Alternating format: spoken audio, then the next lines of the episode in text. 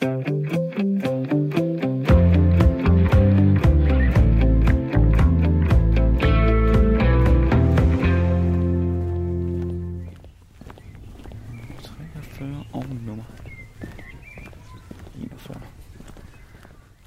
lytter til Tæt på.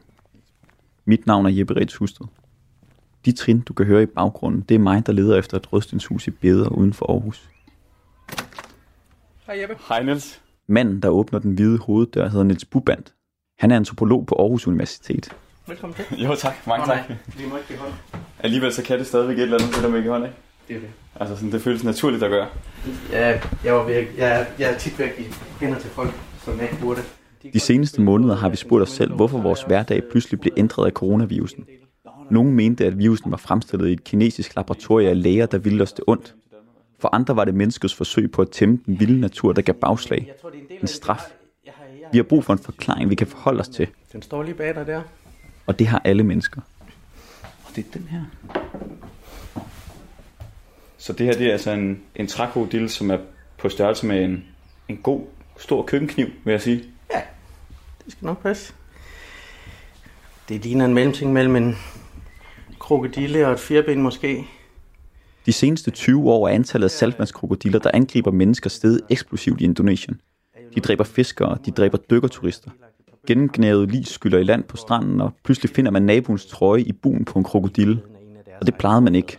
Og de træfigurer, den her af krokodillen, eller de træfigurer af mennesker, man ligesom kan se herinde, det er jo, det er jo figurer, som de snittede, mens de var animister stadigvæk, som var øh, ikke kun ikoner for deres forfædre, men også var øh, besat af, øh, hvad hedder det, gennemsyret af den bestemte forfader, som den her figur frem, øh, forestillede. Angrebene kan måske forklares med, at antallet af krokodiller ifølge biologerne er steget voldsomt i området.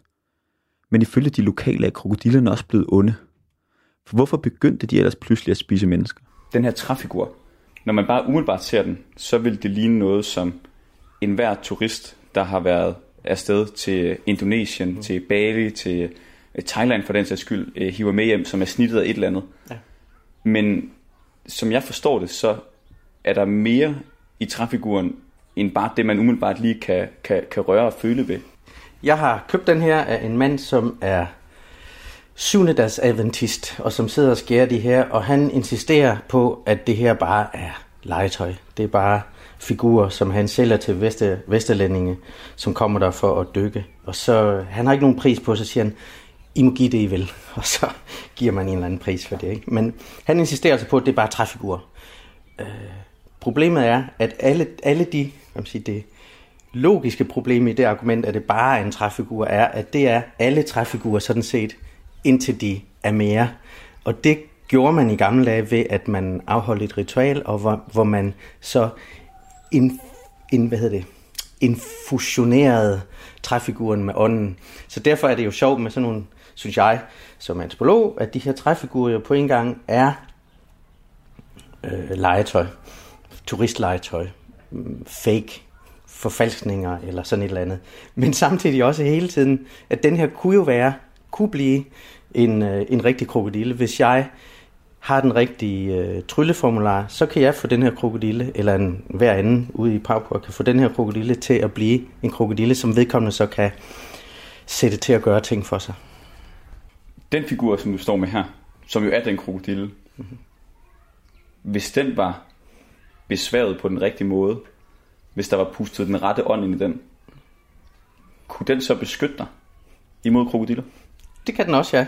For alle de her figurer, forfaderfigurer eller øh, åndefigurer, som de her, er ikke kun nogen, som onde mennesker, onde shamaner kan bruge til at sende ud i verden til at angribe andre, øh, men det er også figurer, som gode familier, gode mennesker bruger til at beskytte sig selv, blandt andet imod de krokodiller eller andre ånder, som onde mennesker kunne sende imod dem. Så de her forfædrefigurer er jo både noget, som var potentielt farligt, men samtidig var det også noget, alle havde, som var noget, en del af den måde, man beskyttede sig mod den selv samme verden, som man frygtede. Det, der er sket med i de sidste hundrede år siden øh, kristendommen kom til, til det her område, det er, at, at det er den negative side af de her animistiske figurer, som man især taler om i dag. Øh, fordi det er jo dæmonisk, det er alt det, der har, hører til satan. Den udvikling, kan man sætte den også på ikke bare trækrokodilen, men også den krokodil, der lever ude i, i havet, saltvandskrokodilen, kan man sige, at den også er gået fra at være et dyr, som har både øh, gode øh, ting og dårlige ting, til kun at være et dyr, som rummer de dårlige ting i dag? Det synes jeg faktisk godt, man kan. Det er jo interessant, at krokodillerne, som engang var nogen, man skar træfigurer af med henblik på at få beskyttelse, øh, og hver klan, hver øh, familie havde ligesom sin egen øh, sæt af ånder, og de var så forbundet i en gensidig kontrakt øh, til gengæld for at få beskyttelse for den ånd, som ofte tog bolig i krokodillen til eksempel, så rørte man ikke ved krokodillen.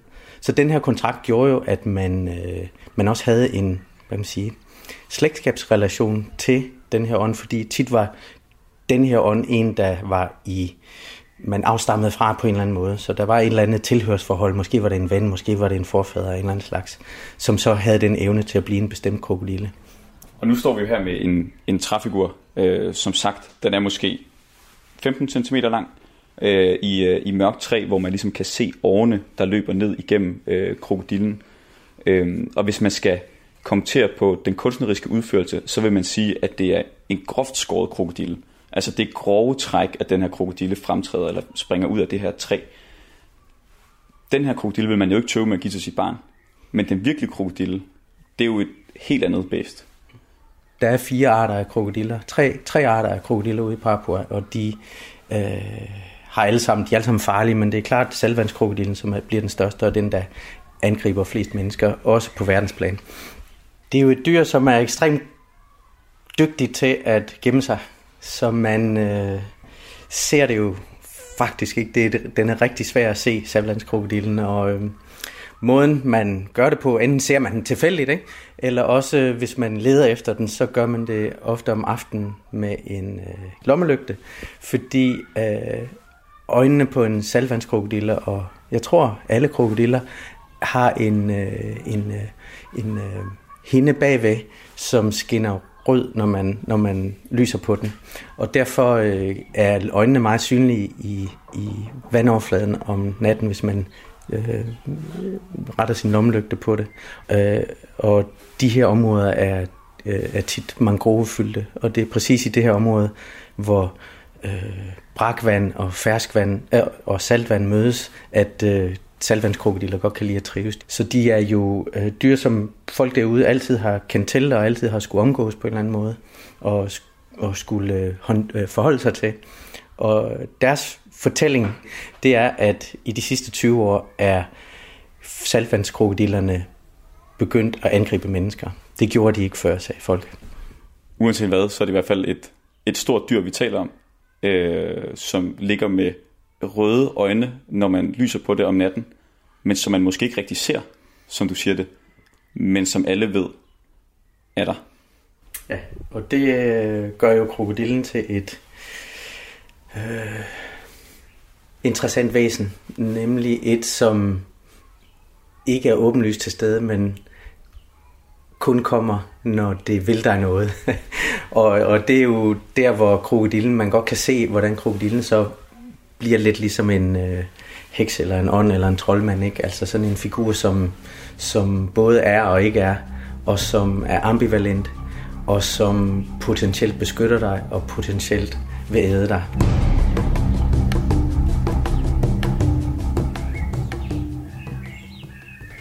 I baggrunden kan man nok høre en del øh, fuglefløjt. Det er fordi, vi sidder ude i... Øh, I, i din have, øh, Niels, i, øh, i Beder, som ligger en ti til femten kilometer uden for Aarhus. Ja. Og øh, det kan også være, at der på et tidspunkt kan høres en eller anden form for instrument i baggrunden. Og det er også fordi, der ligger en børnehave lige på den anden side af, af den her grønne bøgehæk. Men det, vi skal snakke om, er jo relativt langt væk fra den virkelighed, som vi sidder i. Vil du prøve at beskrive det sted, som du har befundet dig rigtig meget Hvad, hvad er det for et sted, og hvor, hvor ligger det henne i, i verden overhovedet? Jeg har siden starten af halvfemserne lavet feltarbejde i den østlige del af Indonesien, øh, som ligger, hvis du tegner en lige linje op fra Darwin, øh, og lige op, og indtil du rammer Nordkorea nærmest. På den linje der ligger øh, en gruppe øer, som øh, nu er delt i to provinser, tre provinser endda. Øh, den vestlige del af Papua, hvor jeg arbejder nu, og så Molukkerne og Nordmolukkerne, hvor jeg arbejdede før. Og det er et område, som er, øh, hvis man ligesom, det er, det er en masse små øer. Indonesien er et ørige, som består måske af sytten tusind øer, og de her øer er, øh, i den del, hvor jeg arbejder, er især sådan nogle kalkstens øh, områder, vulkanisk og kalksten, og de er skåret ud af, af havet i mange millioner år, og fremstår nu, når man sejler hen imod dem, ofte som sådan nogle meget øh, skarpe, øh, bjergrige øer, hvor øh, klipperne ligesom stikker direkte ud af vandet, omkranset af en lille bitte strand, og så tæt bevokset af, af, af jungle. Og det betyder, at de mennesker, der bor der, ofte øh, i, på de små øer, bor ude langs kysterne, hvor de ernærer sig indtil nu, hvor de, mange af dem jo er gået over til en pengeøkonomi, men i øh, historisk tid øh, ernærede sig ved, især ved fiskeri, og så ved øh, det, der hedder svedjebrug.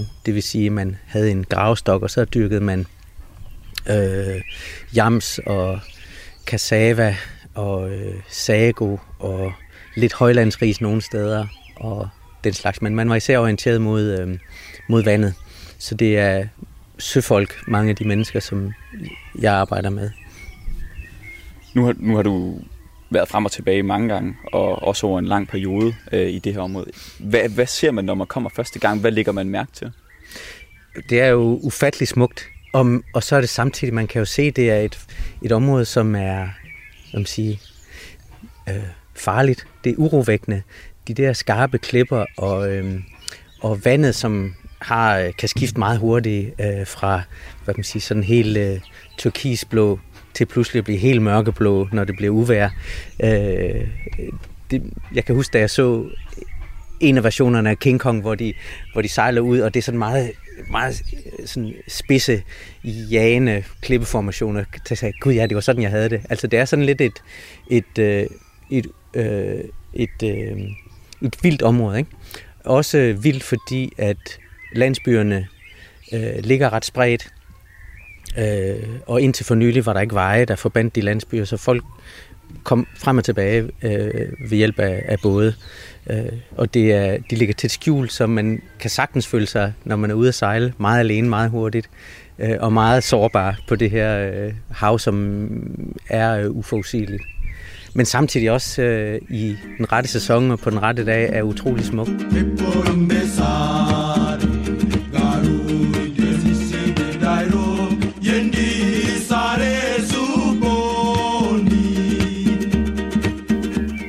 I virkeligheden, dengang du skulle lave det her projekt, dengang du tog, tog afsted til, til den her ø, der var det jo i virkeligheden med et andet mål for øje. Øh, søpølseindustrien. Og det lyder jo meget kuriøst i, øh, i et par danske øer. Men vil du prøve at forklare, hvad, hvad det gik ud på? Altså, hvad var det, du egentlig øh, var, var taget derud for, for at undersøge? Før de her mennesker fik penge fra turister og turistindustrien, var der kun få måder at skaffe sig penge på.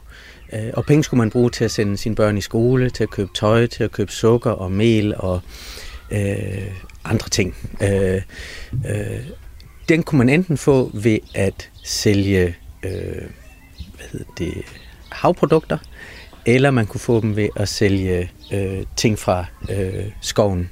Øh, kanel eller kokos eller den slags. Øh, havprodukterne, det var især hajfinner, som blev solgt til det kinesiske marked til hajfinnesuppe, eller også var det søpølser. Og søpølser er igen noget, som øh, blev solgt via mellemmænd til det kinesiske marked øh, i, på Taiwan og i Hongkong især, øh, hvor søpølser indgår i tørret og røget tilstand som en delikatesse, også i, i supper. De er sådan nogle omvandrende, langsomt omvandrende bløddyr, som øh, er nemme at fange, især om, om, om natten, hvor de kommer ud øh, af bag sten og, og, og huler. Øh, og så tørrer man dem og koger dem, og så øh, bliver de solgt til kinesere. Og vi var interesseret i øh, det, man kunne kalde sådan en alternativ globaliseringsøkonomi. Øh, øh, fordi når vi tænker... Også her i Danmark tænker globalisering, så tænker vi på McDonald's og Coca-Cola og den slags.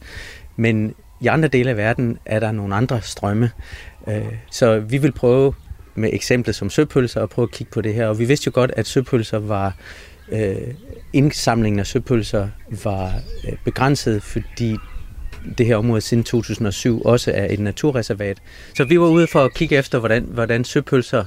indsamlingen havde forandret sig her, efter at øh, folk var overgået til turisme, og, natur, og naturreservatsbegrænsningerne var begyndt at blive indført. Men, men det I finder er jo, at, at det nærmest er helt forsvundet. Ja. Og så står I der på den anden side af jorden, og har et projekt, som falder til jorden. Ja. Og hvordan føles det? Det er jo mega frustrerende, når verden ikke vil, som man selv vil. Øh... Og, og det betyder jo også, at man, øh, man øh, stiller spørgsmålstegn ved sig selv, ikke? Man begynder at tænke over, om er man gjort det rette stof? Øh, skal man bare tage hjem igen? Øh, hvorfor? Og det er jo mega personligt frustrerende også, det her med, når, når tingene ikke er, som man troede, de skulle være. Så det, det er da rigtigt, det er jo en... Øh, Det er jo en omstillingsproces. Øh, en, som man tit vender ind af, faktisk, når man er på feltarbejde. Fordi man har kun sig selv. og... Øh, Og man, øh, man øh, bebrejder jo tit sig selv, at man ikke har undersøgt tingene ordentligt, at, øh, at man ikke har nogen fantasi til at forestille sig, hvad man nu skal lave. Så det bruger man jo nogle dage på at, at gå og være frustreret. Så vi stod i, kan man sige, et velkendt antropologisk problem, nemlig at verden ikke var, som vi forventede. Øh, vi troede, vi vidste, øh, hvad der ville ske, men det gjorde der ikke. Øh, det gjorde vi ikke. Øh, fordi det viste sig, at øh, begrænsningerne ikke kun var af juridisk karakter. Det var ikke kun øh, hvad hedder det, indførelse af de her naturreservat, der gjorde, at folk ikke indsamlede så meget. Det var også, at folk var blevet bange for at dykke i de her områder, især om natten. Så, så det er ikke for at sige, at søpølser ikke var interessante, men, men krokodiller er vist sig hurtigt at være ekstremt interessante også. Ja, for det kunne jeg godt tænke mig altså at spørge til. Hvordan oplever I, at det her med krokodillerne ligesom fylder hos den befolkning, som I, I nu bor øh, sammen mm. med? Jeg tror, det var en, en dag, vi sad og snakkede med en, øh, en mand for at spørge ham om, om søpølser, og han begyndte sig at fortælle os om krokodiller, fordi han sagde, at der var ingen, der samlede søpølser mere, fordi øh, øh, folk, var, folk var for bange for krokodiller, og han mente, at krokodiller i de senere øh, år var begyndt at blive mere... Øh, og så brugte han et indonesisk ord, der hedder jahat, som betyder øh, ond, eller, øh, men også kan betyde kriminel, eller øh, sådan uvåren, eller uopdragen, eller sådan noget. Så jahat er sådan et sjovt ord, fordi det betyder både ond, og øh, det er også noget, man kan sige om øh, en kriminel, eller noget, man kan sige om et barn, ikke? Øh, så øh, hvorfor krokodillerne var begyndt at blive uvårende, var noget, som vi øh, spurgte ham, spurgte ham om mere, og, og, og han... sagde, han vidste en masse om krokodiller, fordi han var selv shaman, kunne man sige, og han havde brugt, hævdede han, øh, flere år, hvor han var forsvundet ind i skoven, og hvor han så havde levet med ånderne op på toppen af de her meget skarpe øh, kalkstensbjerge, som er i det inderste af, af øerne. Og der havde han ligesom i en alternativ tilstand så øh, været og lært af de her øh, ånder, der bor på bjergene, om den verden, som vi ikke kan se, Øh, og som biologer og videnskabsfolk ikke kender noget til, men som mennesker, der bor på de her øer, altid har været øh, tæt bundet til, nemlig den verden, der består af ånder og troldmænd og hekse og øh, forfædre. Øh, og den verden var en, der også havde noget med krokodiller at gøre, og han mente, at der var sket noget i relationen imellem krokodiller, ånder og mennesker, som gjorde, at de nu var begyndt at blive onde eller kriminelle.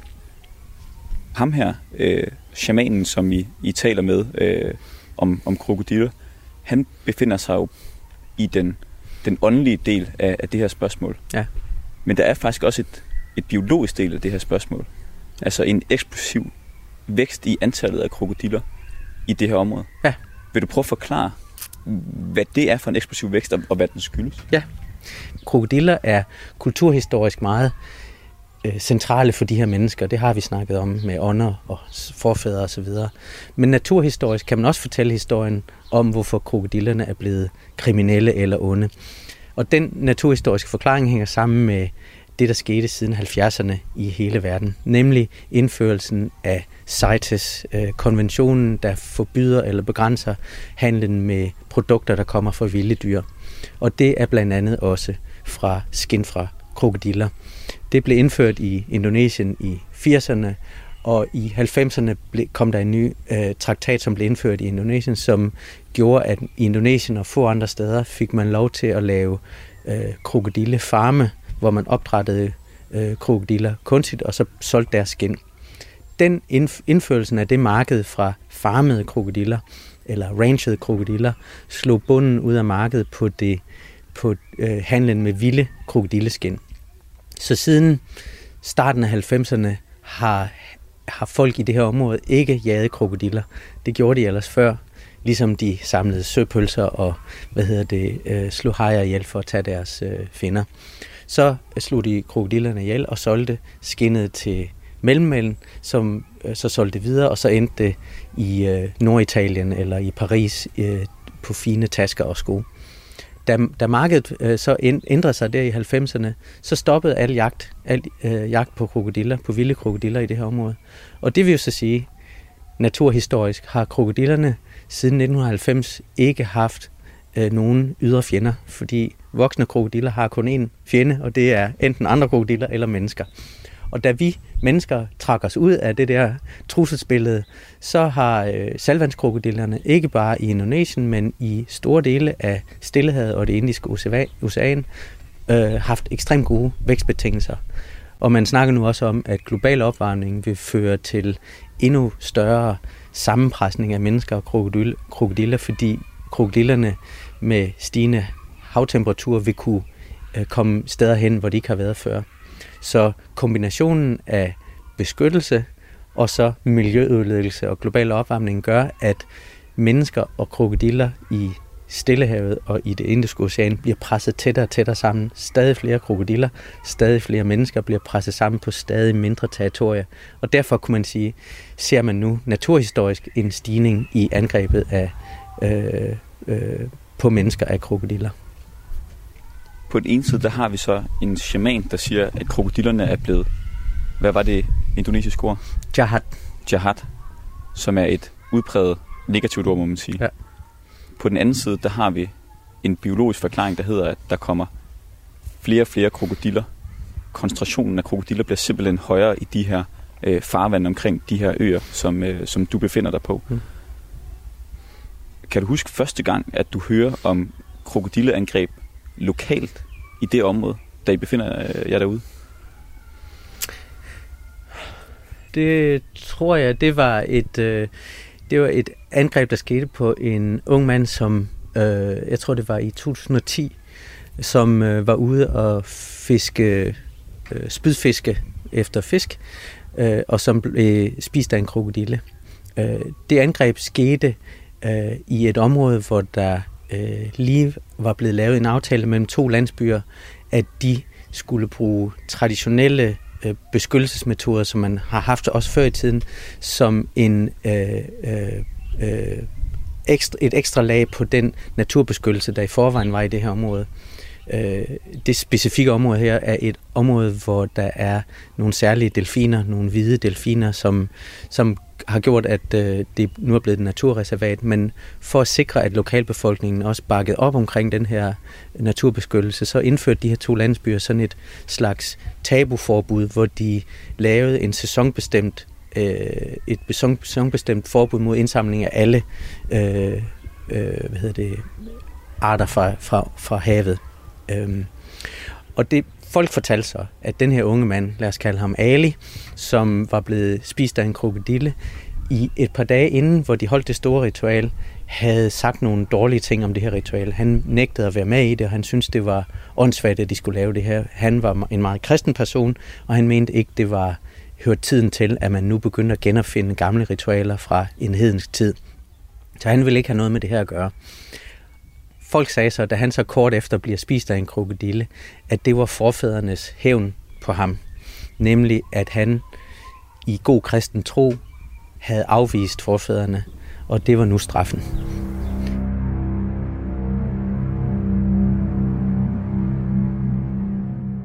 Niels Bubandt er antropolog på Aarhus Universitet. I to tusind og sytten og nitten opholdt han sig i længere perioder på en række øer ud for Ny Guineas vestlige tip i Indonesien. Området har i årevis været plaget af en række voldsomme krokodilleangreb. De fleste ofre er lokale fiskere, der pludselig forsvinder, trukket ned under vandet op til seks meter lange saltvandskrokodiller. Fiskerne hører vi sjældent om i Vesten. Men i to tusind og seksten var offret en russer, en russisk dykker, og pludselig ramte de indonesiske saltvandskrokodiller ind i en dansk virkelighed. Turist dræbt. Krokodille måtte fjernes fra liv, lød en overskrift på T V to. Men hvorfor han blev dræbt, det er en helt anden historie. Jeg tror, vi har fundet i alt ti angreb på mennesker af krokodiller i det her område øh, af Papua i det østlige Indonesien. Men det, det mest kendte eksempel er, er uden tvivl det, der skete, af, da en krokodille angreb og dræbte en russisk dykkerturist øh, i to tusind og atten. Og jeg opdagede først det her tilfælde øh, i avisen, da Anna Tink, som jeg arbejder sammen med, sendte mig det. Det kom ud på B B C og forskellige andre platforme, hvor øh, han havde været ude at snorkle, og så på tragisk vis var blevet dræbt af en krokodille. Det var historien, der var derude, og så blev den afsluttet i de vestlige medier med en, for, med en øh, forsikring om, at øh, det var meget sjældent, at folk blev angrebet af krokodiller derude. Da vi kom derud, så, så tog vi ud til den her ø for at øh, spørge de lokale om, hvad, hvad deres øh, version af det her angreb var. Øh, og allerede inden da havde vi fået at vide, at øh, det uden tvivl var en troldmand, der havde beordret den her krokodille, og at det sandsynligvis var øh, folk, som øh, i øh, hvad hedder det, et loka- lokale, som var misundelige over øh, øh, det bosted, hvor ham her turisten boede, og, øh, og de derfor havde sendt en krokodille for at dræbe ham, således at ingen andre turde tage ud til den her bestemte ø for at dykke derude, og at man derfor kunne holde turisterne væk derfra og tættere på, hvor man selv havde et bosted.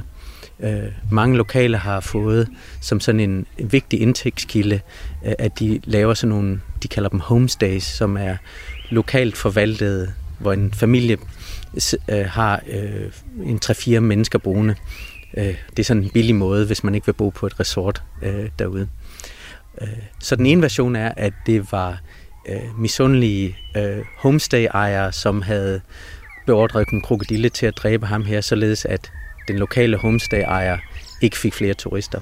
Vi tog ud og boede på det her lokale homestay, hvor den russiske turist oprindeligt havde boet, og ifølge deres version, så kunne det rigtig nok have været misundelige øh, naboer, men det kunne også have været af en anden grund. Det viste sig nemlig, at han, øh, den russiske dykkerturist, var, egentlig skulle have været taget hjem den dag, hvor han blev dræbt, men så havde han tidligere om morgenen gået hen over øen, og over i en mangroveområde, og var begyndt at dykke der. Øh, og vi fandt en, nogle af de gamle øh, mennesker i, i, i området, som kunne fortælle os, at det her var et helt særligt område. Det var nemlig der, hvor den første landsby i området oprindeligt lå placeret. Så det var et sted, hvor de lokale sjældent kom, fordi det stadigvæk var bevogtet af øh, forfædrefigurer, som var mennesker, der havde boet og var døde i det her område, og som nu bevogtede det, og som ofte antog form af soldater, som pludselig kom ud af skoven fuldt påklædt i uniform, og som øh, ligesom konfronterede mennesker, som ligesom var trængt ind på det her område. Øh, så en lokal version af den her, det her tragiske dødsfald øh, var, at den russiske øh, turist der var taget over, og udmærket godt vidste, at det her var et tabuområde, men var taget derover for at tage to magiske tallerkener med sig hjem. Det var magiske tallerkener, som var lige så store som et hus, men som man kunne bære i en hånd, og som havde øh, en særlig øh, magisk evne til at kunne trylle alting frem. Så lokale var overvist om, at det var lykkes, den her dykkerturist, øh, russeren, at stjæle en af de her tallerkener, fordi de, de lokale mente, at der nu kun var en tilbage, der burde have været to, og at han som straf så var blevet angrebet af de her forfædre, som ikke kun blive, kunne blive soldater, antage form af soldater, men som også kunne antage form af, af krokodiller. Så øh, den russiske dykkerturist her er jo en, som lever i mange verdener samtidig. Han lever i en vestlig medieverden, hvor det er fortællingen om et tragisk uheld øh, i et ellers paradisisk øh, turistområde. Øh, Så er der naboernes fortælling om en troldmand, som øh, ligesom øh, har sendt øh, en krokodille hen, for, fordi man var misundelig over den succes, som det lokale homestay havde. Og så er det endelig den helt lokale landsbyfortælling om, at turisterne måske i virkeligheden kommer for at stjæle ting for os. De lader som om de er dykkerturister, men i virkeligheden er de på jagt efter nogle af vores øh, skatte. Øh, vores skatte, som på en gang er fysiske objekter, men samtidig også øh, magiske genstande, som, som kan øh, gøre noget ekstraordinært for den, der ejer dem. Og som, øh, men som i det her tilfælde så var blevet straffet for det. Ikke? Så er det, er det naturhistorie, er det troldmænd, eller er det forfædre? Når I taler med, eller når du taler med de lokale, dem der bor i de her landsbyer, når du taler med dem om, om angrebene, om krokodiller, der spiser mennesker, er de så skræmte? Eller bange? De er mere øh, uforstående. Og også sådan lidt moralsk forarvet, faktisk. Altså, øhm, jeg kan huske, vi sad og snakkede med en, som, øh, en landsbyleder, som fortalte om endnu et angreb. Det var øh, et angreb på en mand, som havde været ude og øh, samle papegøjer ind igen. Papegøjer er også sådan en måde, hvis man indsamler dem illegalt og imod øh, hvad hedder det, forbud, så øh, kan man sælge dem mestendels til øh, andre indonesiske øh, hvad hedder det, fugleelskere. Øh, og han var også forsvundet, øh, og så, så havde man senere øh, opsat øh, hvad hedder det, fælder fra krokodillen, det vil sige, at man havde øh, taget øh, rå kyllinger øh, og proppet dem med gift, og så hængte man dem op forskellige steder, og der havde man så senere fundet en, en død krokodil, som havde spist en af de her øh, forgiftede kyllinger, og da man åbnede maven på den, så fandt man hans strøje indeni. Og så siger landsbylederen til, til mig, kunne vi ikke lave en aftale? Kunne Anna og jeg ikke øh, øh, importere en masse gift? Fordi så kunne de jo bare hænge kyllinger op over det hele, og så komme af med de krokodiller. Så for, for den her landsbyleder er der ikke... Øh, jo før man kunne komme af med alle de der krokodiller, desto bedre. Han var, han var ligesom øh, hvad hedder det, den vestjyske bonde, som var træt af, at ulven hele tiden kom og spiste hans lam. Ikke? Han synes ikke, at krokodiller hørte hjemme, så han ville gerne øh, hvad man siger, bare af med dem. Så for ham var det ikke... Han mente, man kunne løse det moralske problem ved at løse hvad hedder det, det øh, miljømæssige problem. Hvis man bare kom af med krokodillen, så kunne onde troldmænd jo ikke længere beordre krokodiller til at angribe folk. Men den konkrete historie der, man finder en trøje fra en, som plejede at være ens nabo i landsbyen, mm. inde i maven på en, mm. en krokodille. Ja. Altså, er det noget, der gør folk utrygge? Eller reagerer man mere med en fornemmelse af, at det er hans egen skyld? Ja, yeah.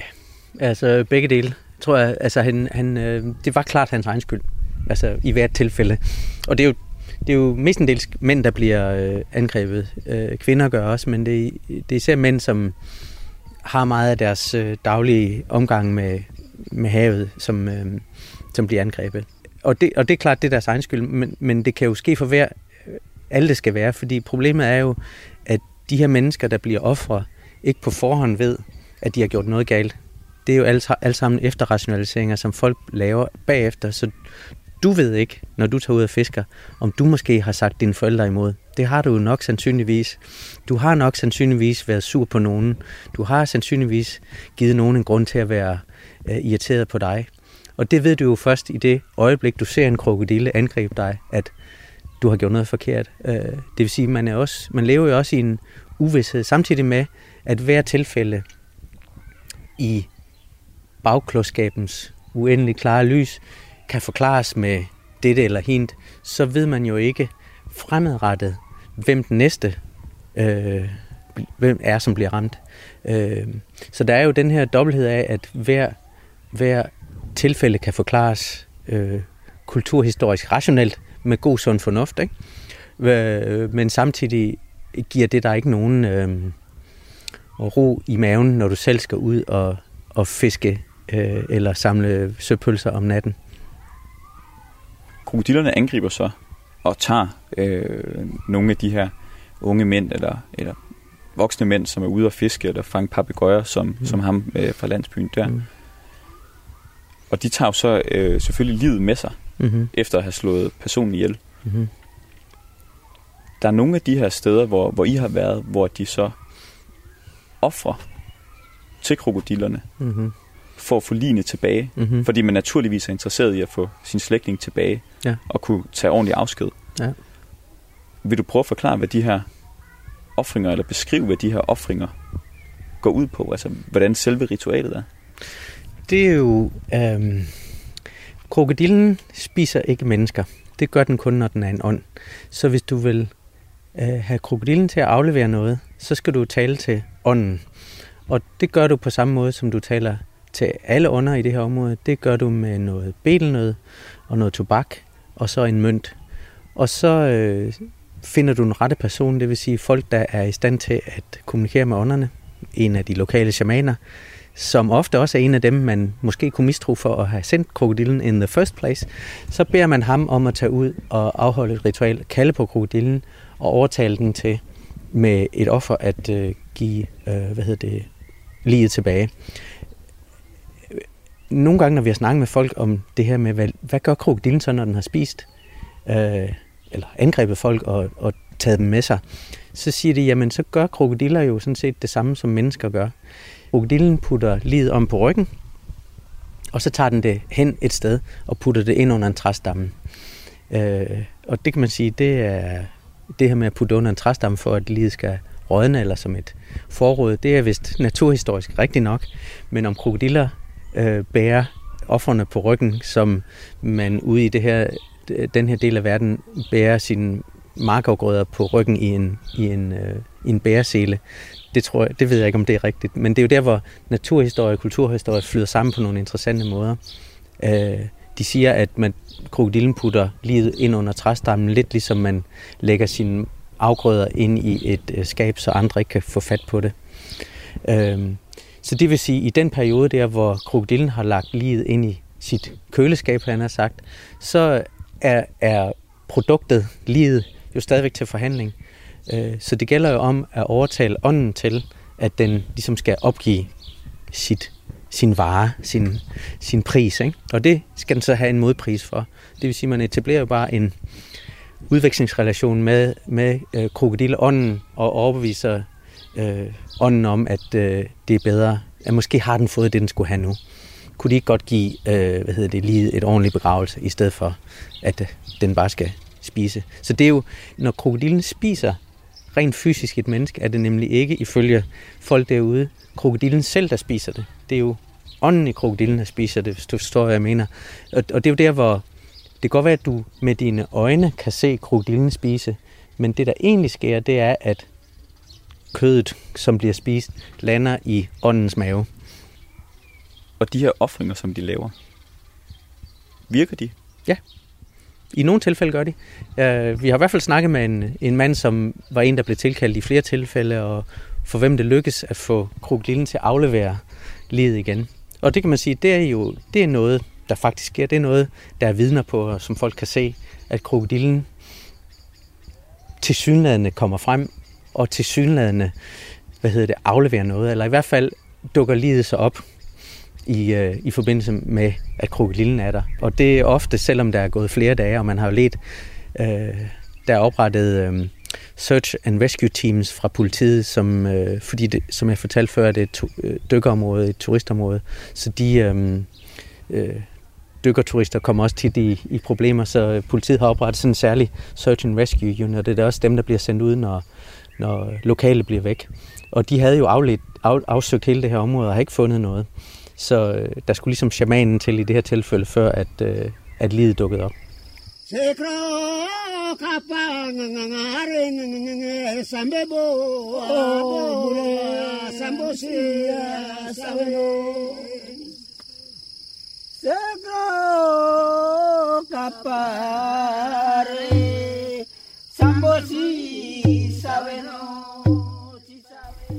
Du har flere gange sagt, at de lokale har en formodning om, at der er troldmænd, som har kontrol over krokodillerne, og som kan sende krokodillerne efter folk, de måtte have en eller anden form for udstående med. Mm. Mødte du nogensinde en, som påstod at være den slags troldmand? Ja. Øh, dem er der i nogle af i, i alle landsbyer. De er meget svære at finde, fordi folk ikke vil indrømme det. Men som jeg sagde, jeg tror nej, tidligere, så er de her troldmænd, snormon hedder de, de er både medicinmænd, det vil sige, det er dem, man går til, hvis man er syg. Blandt andet, hvis man er syg af en anden troldmands angreb. Men så mener man også, at de her troldmænd, medicinmænd, også kan blive hyret til onde formål. Så mange af de her troldmænd lever med et vis stigma. De er både nogen, man går til, hvis man er syg, men de er også folk, som man faktisk mistænker for at have gjort en syg in the first place. Så troldmænd i det her område har ligesom en intern konkurrence imellem hinanden, at øh, de både de leverer to øh, services. De er både hospital, og så er de øh, krigsministerie. Øh, altså de kan både beskytte og helbrede, og så kan de angribe og dræbe. Øh, og det er den øh, dobbelthed, som man kan sige, shamaner har herude. Lidt ligesom, som jeg sagde tidligere, at forfædre jo også både er øh, figurer, som beskytter, og som i vrede kan øh, dræbe deres egne øh, hvad hedder det, efterkommere. Mødte I nogen, der påstod, at de havde stået bag et af de krokodilleangreb her? Nej, det er der aldrig nogen, der vil indrømme. Det er altid von Hørensagen. Det er aldrig noget, nogen vil indrømme. Og, det, og alle Øh, shamaner, som vi mødte, startede med først at benægte, og når man så sagde, jamen folk siger jo, at ved, og har du ikke også det her parafernalier, jeg kan jo se, at du ligner en, der ved meget om verden, så siger jeg, ja ja, jeg er sådan en snormon, men øh, jeg arbejder kun i det gode, i, for den gode, i den gode sags tjeneste, jeg gør aldrig de andre ting, det er de andre troldmænd, der gør det. De krokodilleangreb, som I hører om derude, som lokalbefolkningen oplever og genfortæller til jer. De krokodilleangreb, som man kan gå ind på crocodile attack punktum info og, og følge med i, de har jo de her to forklaringer. Altså den biologiske forklaring, som handler om, at der er flere krokodiller, koncentrationen af krokodiller er, er højere i, i de områder omkring de her øer. Mm-hmm. Og det har den her åndelige forklaring, øh, som handler om, at krokodillerne har ændret karakter, er blevet under som ham, øh, shamanen, for, fortalte jer. Når I snakker med lokalbefolkningen, hvilke af de to forklaringer bruger de så til at begrunde, hvorfor der kommer flere krokodilleangreb? Jamen, øh, de vil jo, de anerkender jo den naturvidenskabelige, altså den kultur, naturhistoriske, at de er ikke krokodiller, der er flere krokodiller. Men de siger, at det er jo ikke den egentlige grund, fordi de ved også med lige så stor sikkerhed, at krokodiller ikke spiser mennesker. Så hvorfor i nogle tilfælde spiser krokodiller så mennesker? Det er jo så der, hvor den kulturhistoriske forklaring kommer ind, som sådan en slags øh, forklaring på, hvorfor lige det skete her.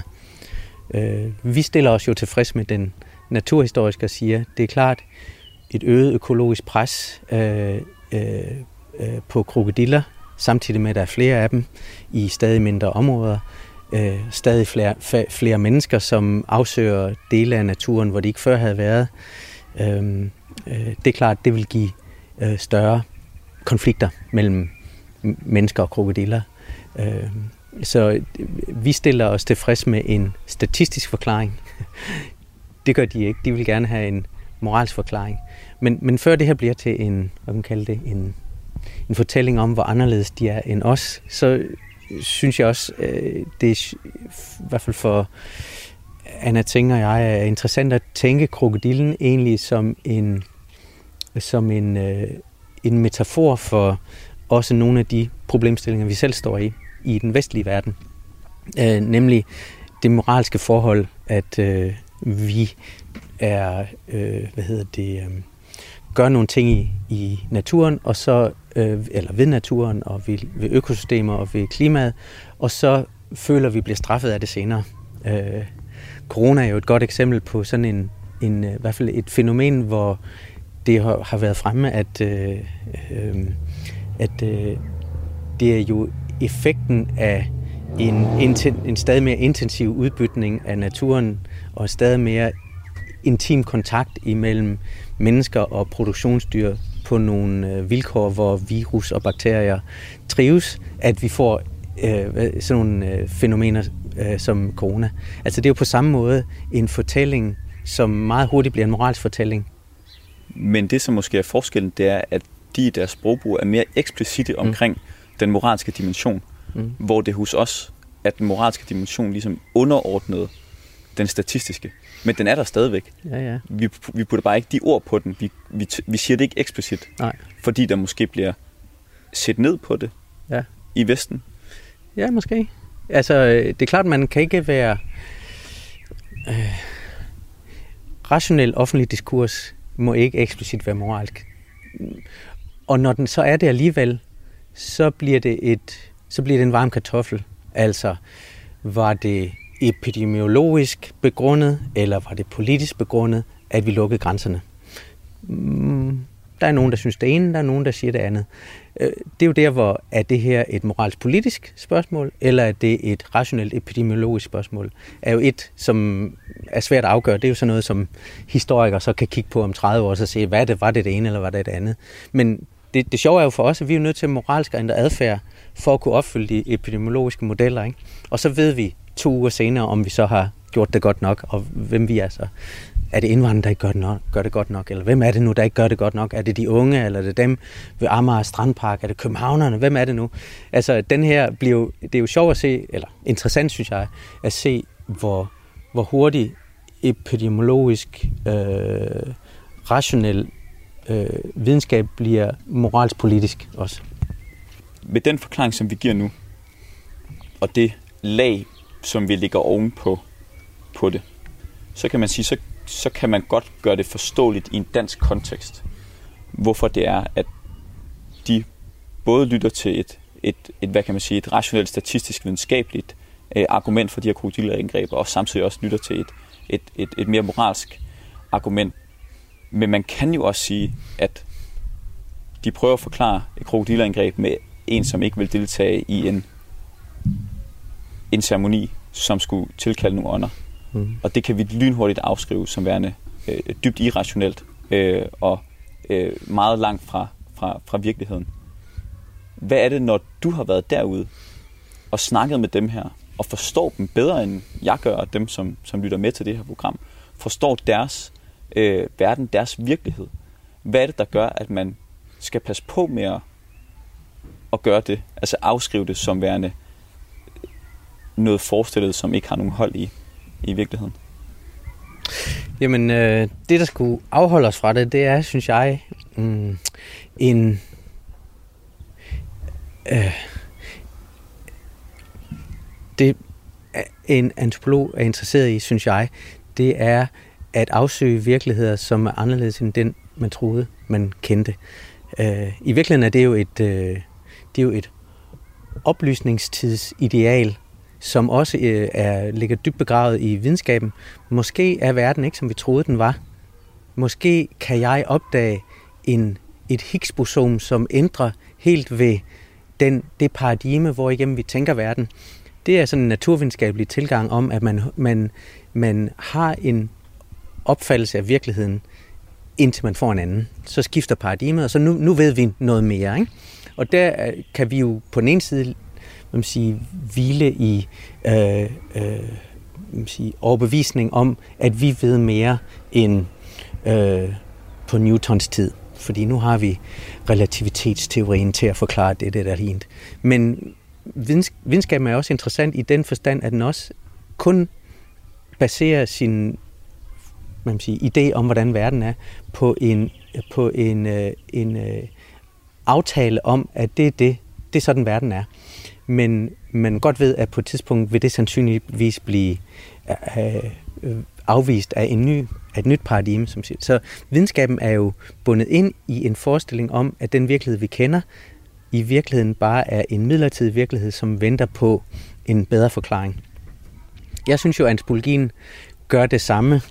Altså, at, at man tager ud, og så siger man, den virkelighed, som vi i Vesten, vi i Danmark, eller vi i Aarhus har af, hvordan verden ser ud, er udspringer jo af en bestemt kulturhistorie, som er vores.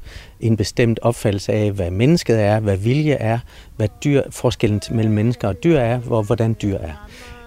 Hvad nu, hvis det ikke er sådan? Hvad nu, hvis adskillelsen mellem mennesker og dyr ikke er, som vi troede, den var?